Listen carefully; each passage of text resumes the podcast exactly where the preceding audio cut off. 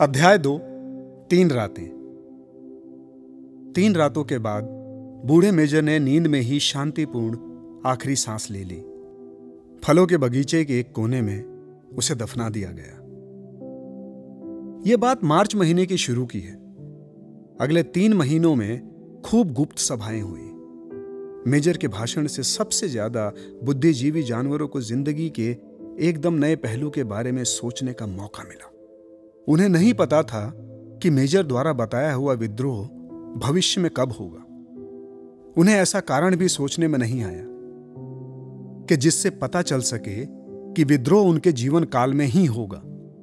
लेकिन उन्हें साफ़ दिख रहा था कि उन लोगों को आज से ही तैयारी करनी होगी। दूसरों को पढ़ाने और संगठित करने का जिम्मा सुअरों पर आया, जिन्हें आम राय में जानवरों से सबसे ज़्यादा बुद्धिमान माना जाता था। सब सुअरों में दो जवान सुअर, स्नोबॉल और नेपोलियन, मुख्य थे, जिन्हें मिस्टर जॉन्स प्रजनन के व्यापार के लिए पाल रहे थे। नेपोलियन एक विशाल और थोड़ा उग्र दिखने वाला बर्कशायर का सुअर था। एक वही फार्म का इकलौता बर्कशायर का सुअर था जो कम बोलता था, लेकिन अपना कहा मनवाने के लिए विख्यात था। स्नोबॉल नेपोलियन से ज़्यादा ज़िंदा दिल सूर था। ज़्यादा बात करने वाला और ज़्यादा आविष्कारी, लेकिन उतना गंभीर चरित्र वाला नहीं था। और बाकी सब नर सुअर सिर्फ़ मांस के लिए थे। इनमें से स्क्विलर सबसे जाना माना और लोकप्रिय था, जो एक प्यारा सा, छोटा और मोटा सुअर था। भरे गाल, चमकती आँखें, फुर्तीला और तीखी आवाज़ वाला स्क्विलर एक प्रखर वक्ता था। और मुश्किल विषय में बहस के वक्त वो अक्सर इधर उधर डोलते हुए अपनी पूंछ हवा में हिलाता, जिससे लोग ज़्यादा प्रभावित होते। दूसरे लोग कहा करते थे, स्क्विलर काले को सफ़ेद करने की क्षमता रखता है, अर्थात उसके लिए कुछ भी नामुमकिन नहीं है। इन तीनों ने बूढ़े मेजर की शिक्षा को एक पूर्ण सोच की प्रणाली में संगठित किया, जिसे उन्होंने पशुता का नाम दिया। हफ़्ते की कई रातों में जब मिस्टर जोन्स सो जाते थे, खलिहान में गुप्त सभाएँ होती, जहाँ पशुता के सिद्धांतों के बारे में चर्चा होती और दूसरों को इसके बारे में समझाया जाता।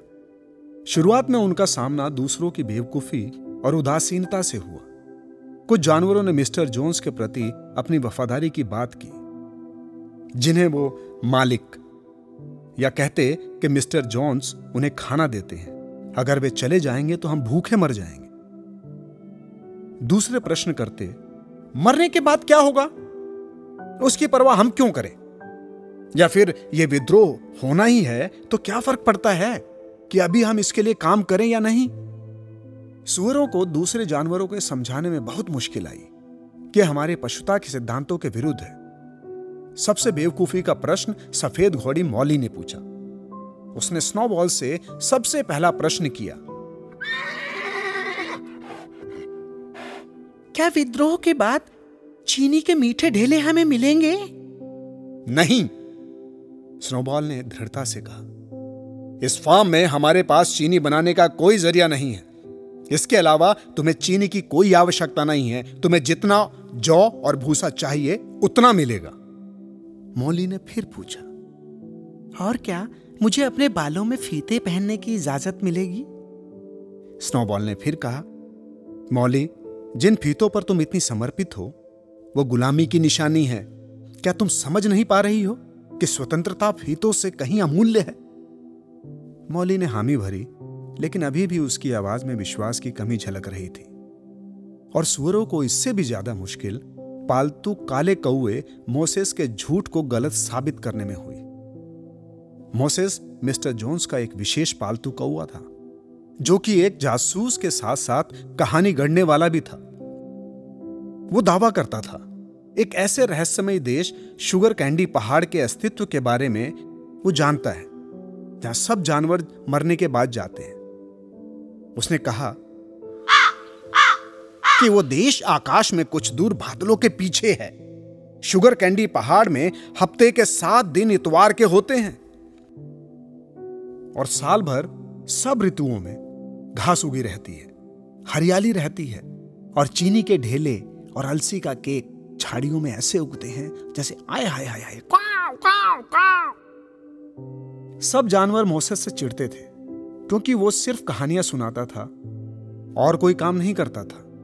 लेकिन उनमें से कुछ जानवर उसकी शुगर कैंडी पहाड़ की बात पर विश्वास करने लगे और सुअरों को बहुत बहस करके उसे समझाना पड़ा कि ऐसी कोई जगह नहीं है।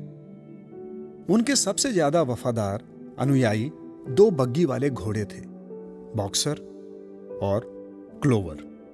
इन दोनों को अपने बारे में सोचना बहुत मुश्किल लगता। लेकिन एक बार सुअरों को अपना गुरु मान लेने के बाद जो कुछ उनसे कहा गया, वो सब उन लोगों ने अच्छी तरह समझा और उनकी बातों को दूसरे जानवरों तक भी सरलता से पहुँचा दिया। हर परिस्थिति में वे खलिहान की गुप्त सभाओं में ज़रूर आते थे। और इंग्लैंड के पशु गाने की शुरुआत करते, जिससे हर सभा का समापन होता था। इसकी वजह से विद्रोह बहुत जल्दी ही हासिल हो गया। वो भी इतनी आसानी से, जिसकी किसी को भी उम्मीद नहीं थी। पिछले कुछ वर्षों से, मिस्टर जॉन्स एक कुशल किसान और सख्त काम लेने वाला होने के बावजूद, बुरे दिनों के दौर से गुजर रहा था। मुकदमे में पैसे गंवाने के बाद से वो बहुत निराश हो गया। और इतना पीने लग गया था जो कि उसकी सेहत के लिए नुकसानदायक था। वो दिनों तक रसोई में रखी विंडसर कुर्सी में बैठकर शराब पीता, अखबार पढ़ता और कभी कभी बियर में भिगोई हुई रोटी का टुकड़ा मोसेस को दे देता। उसके आदमी आलसी और बेईमान थे। खेत जंगली घास से भर गए थे। घरों में छतों की ज़रूरत थी। देखभाल के अभाव में झाड़ियाँ बढ़ी हुई थी। और जानवर अल्प पोषित थे। इधर जून आया और घास कटने को लगभग तैयार हो गई थी। मध्य ग्रीष्म की शाम को, जो कि शनिवार का दिन था, मिस्टर जॉन्स विलिंगडन गए और वहाँ रेड लॉयन में शराब में ऐसे धुत हुए कि अगले दिन इतवार की दोपहर तक ही आ पाए। आदमियों ने सुबह सुबह गायों का दूध दूहा और जानवरों को खाना खिलाने की परवाह किए बगैर खरगोश का शिकार करने जंगल में चले गए। जब मिस्टर जॉन्स वापस आए, तब तुरंत ही अपने चेहरे के ऊपर न्यूज़ ऑफ़ द वर्ल्ड अखबार डालकर ड्राइंग रूम के सोफे में लेटकर सो गए। और शाम तक किसी भी जानवर को आहार नहीं मिला था। आखिरकार जानवरों से यह सब सहन नहीं हुआ। एक गाय ने अपने सींग से गोदाम का दरवाज़ा तोड़ा और सब जानवर डिब्बे में रखे आहार पर टूट पड़े।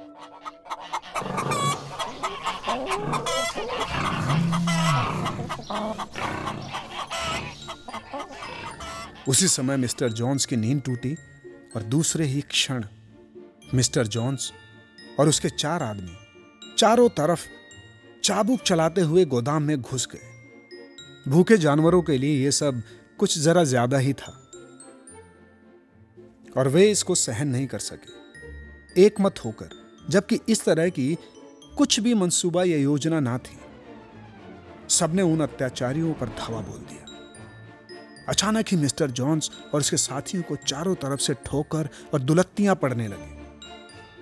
परिस्थितियाँ उनके नियंत्रण से बाहर निकल चुकी थी। उन लोगों ने जानवरों का ऐसा व्यवहार पहले कभी नहीं देखा था और जानवरों में इस तरह का विद्रोह, जिन्हें वो अभी तक मारते और उत्पीड़ित करते थे, उनकी ऐसी प्रतिक्रिया देख वो इतना डर गए। ये सब उनकी समझ से परे था। कुछ पल अपना बचाव करने के बाद उन्होंने अपने को बचाने की कोशिश छोड़ दी और उल्टे पैर वापस जाने लगे। एक मिनट बाद ही पाँचों बैलगाड़ी वाले रास्ते की तरफ़ भागे, जो मुख्य मार्ग को जाता था। फिर वो पूरी ताकत से भागने लगे। विजयी होकर सब जानवर दौड़ते हुए उनका पीछा कर रहे थे। और मिसेस जोन्स ने अपने सोने की कमरे की खिड़की से यह सब जो हो रहा था देखा और जल्दी ही गलीचे के एक बैग में अपना कुछ सामान रखकर दूसरे रास्ते से फॉर्म से बाहर निकल गई। मोसेस अपनी जगह से उठकर उनके पीछे ज़ोर ज़ोर से करते हुए भागा। इसी बीच जानवरों ने मिस्टर जॉन्स और उसके आदमियों को फार्म के बाहर मुख्य मार्ग तक खदेड़ा और फार्म के पाँचों फाटक बंद कर दिए और इससे पहले कि पता चलता कि हो क्या रहा है, विद्रोह सफलतापूर्वक पूरा भी हो गया था। और अब मेनर फार्म उनका था। शुरू शुरू में कुछ क्षण तक जानवरों को अपने अच्छे भाग्य पर विश्वास ही नहीं हुआ। सबसे पहले तो उन्होंने फार्म की पूरी चार दीवारी के चारों तरफ़ दौड़ दौड़ कर निरीक्षण किया कि कहीं कोई आदमी तो नहीं छुपा है। फिर उन सबने वापस दौड़कर फार्म के सब भवनों पर से जॉन्स के घृणित राज की सब निशानियाँ मिटा दी और अस्तबल के आखिर में बने कवच कमरे को तोड़कर खोला गया। फलक बरसा, नथुनी, कुत्ते की जंजीर, क्रूर चाकू, जिससे मिस्टर जॉन सूरों और भेड़ों को काटकर कुएँ में फेंकते थे। लगाम, कवच, काठी, आँख का पर्दा, अपमानजनक नाक का मुसक, सबको अहाते में जलती हुई आग पर झोंक दिया गया और साथ ही चाबुक को भी। सब जानवर खुशी के मारे झूमने लगे। जब उन्होंने चाबुकों को आग में जलते देखा स्नोबॉल ने आग में वो सब फीते भी फेंक दिए, जो कि बाज़ार में जाते समय घोड़े की गर्दन पर बाल और पूछों में बांधे जाते थे। उसने कहा, फीते को ऐसे कपड़ों का स्वरूप माना जाना चाहिए, जो मनुष्य होने का द्योतक है। सब जानवरों को नग्न होना चाहिए। जब बॉक्सर ने यह सुना तो वो भी अपनी छोटी टोपी लेकर आया, जिसे वो गर्मियों में मक्खियाँ भगाने के लिए अपने कानों पर पहनता था।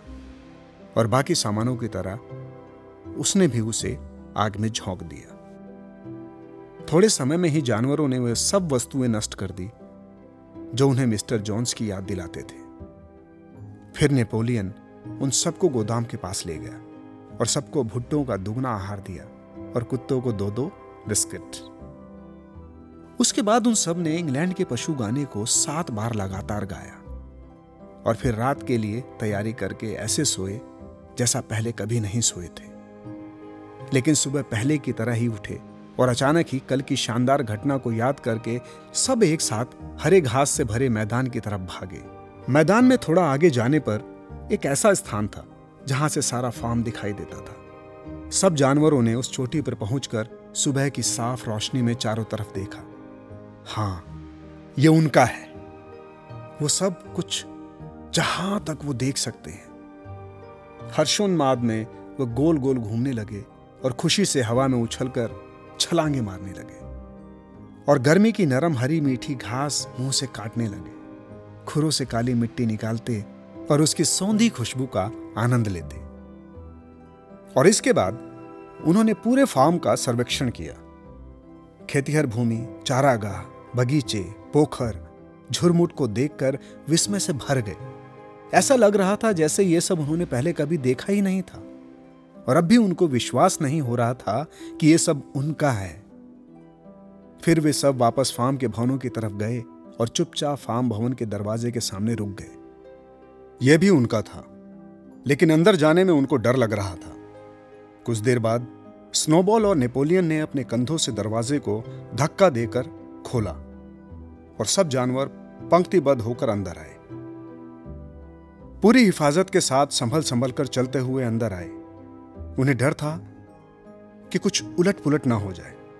पंजों के बल चलते हुए वे एक कमरे से दूसरे कमरे गए। फुसफुसाते हुए उन्हें ऊँचा बोलने में भी डर लग रहा था। अविश्वसनीय समृद्धि को देखकर अचंभित थे।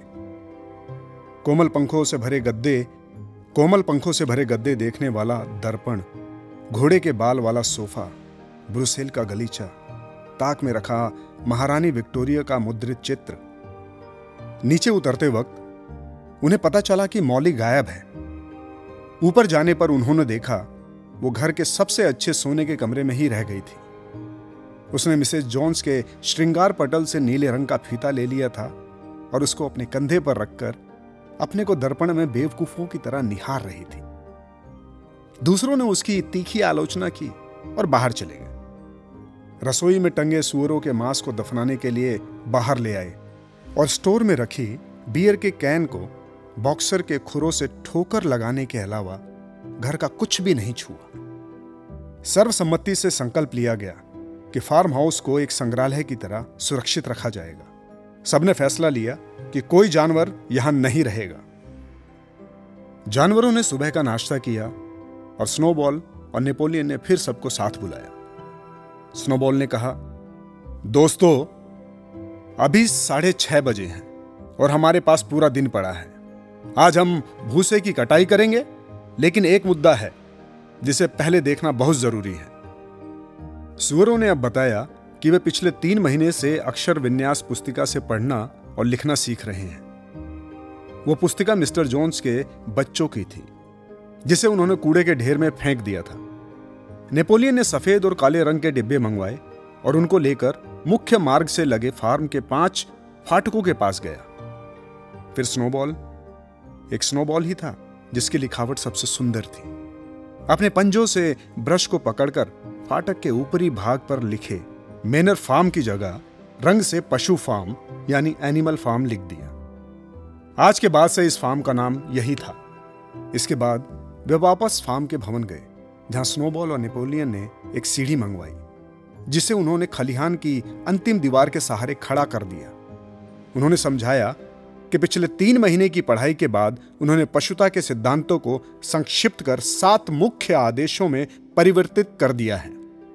ये सात आदेश अब दीवार में लिख दिए जाएँगे कि वे अपरिवर्तनीय कानून होंगे, जिनका पालन पशु फार्म में रहने वाले सब जानवरों को हमेशा करना होगा। बड़ी मुश्किल से स्नोबॉल ऊपर चढ़ा। और काम पर लग गया। सुअरों का सीढ़ी के ऊपर अपना संतुलन बनाना कठिन होता है। स्क्विलर रंग के डिब्बों के साथ सीढ़ी के कुछ पायदा नीचे खड़ा हो गया। आदेश दीवार पर बड़े बड़े शब्दों में सफ़ेद रंग से लिख दिए गए, जिन्हें लोग उसे तीस कोस की दूरी से भी पढ़ सके। और वे इस प्रकार थे। सात आदेश। ऐसा प्राणी जो दो पैर पर चलता है, वो दुश्मन है। ऐसा प्राणी जो चार पैर पर चलता है अथवा उसके पंख हैं, वो मित्र है। कोई भी जानवर वस्त्र नहीं पहनेगा। कोई भी जानवर बिस्तर पर नहीं सोएगा। और कोई भी जानवर मदिरा का सेवन नहीं करेगा। कोई भी जानवर किसी दूसरे जानवर को नहीं मारेगा। सभी जानवर एक समान हैं। ये सात आदेश दीवार पर अच्छे से लिख दिए गए ये सब बहुत साफ़ साफ़ ढंग से लिखा गया था। केवल दोस्त की जगह दोसत लिखा हुआ था। गलती से आधे सह की जगह स हो गया था। इसके अलावा सभी शब्दों की मात्राएँ सही थी। सबकी सहूलियत के लिए स्नोबॉल ने ज़ोर ज़ोर से पढ़कर सुनाया। सब जानवरों ने सहमति देते हुए अपना सिर हिलाया और कुछ चतुर जानवरों ने आदेश को कंठस्थ भी करना शुरू कर दिया। रंग और ब्रश को फेंकते हुए स्नोबॉल ने कहा अब दोस्तों, सूखी घास के मैदान में जाओ। अब हम इस वक्त इसे अपने सम्मान की बात समझते हुए घास की कटाई मिस्टर जॉन्स और उसके आदमियों से जल्दी खत्म करने का निश्चय करते हैं। लेकिन इसी वक्त तीन गायों ने, जो कुछ समय से बेचैन थी, उन्होंने रांभना शुरू कर दिया। चौबीस घंटे से उनका दूध नहीं दोहा गया था। उनके थन फटने की कगार पर थे। कुछ सोचने के बाद सुअरों ने बाल्टियाँ मंगवाई और काफ़ी निपुणता से उनका दूध दोहा। उनकी टांगे काफ़ी जल्दी इस काम के लिए अभ्यस्त हो गई। जल्दी ही झाग और मलाई से भरी दूध की पाँच बाल्टियाँ भर गई, जिसे बाकी जानवर बड़ी ही उत्सुकता से देखने लगे। किसी ने पूछा, इतने सारे दूध का क्या होगा? एक मुर्गी बोली, जोन्स कभी कभी हमारे आहार में थोड़ा सा दूध मिला देता था। नेपोलियन ने बाल्टी को अपने सामने रखा और उसे रखकर चिल्लाते हुए कहा, दूध के बारे में ना सोचो दोस्तों। इसको देख लिया जाएगा, पर कटाई बहुत ज़्यादा ज़रूरी है और दो स्नोबॉल इसकी अगुवाई करेगा। मैं कुछ समय में आता हूँ। आगे बढ़ो दोस्तों, सूखी घास तुम्हारा इंतज़ार कर रही है। आगे बढ़ो। सभी जानवर सूखी घास के मैदान की तरफ़ कटाई के लिए चल पड़े। और जब शाम को वे वापस आए तब पूरा दूध गायब हो चुका था। ऐसी ही इंटरेस्टिंग किताबें कुछ बेहतरीन आवाजों में। सुनिए सिर्फ़ ऑडियो पिटारा पर। ऑडियो पिटारा सुनना ज़रूरी है।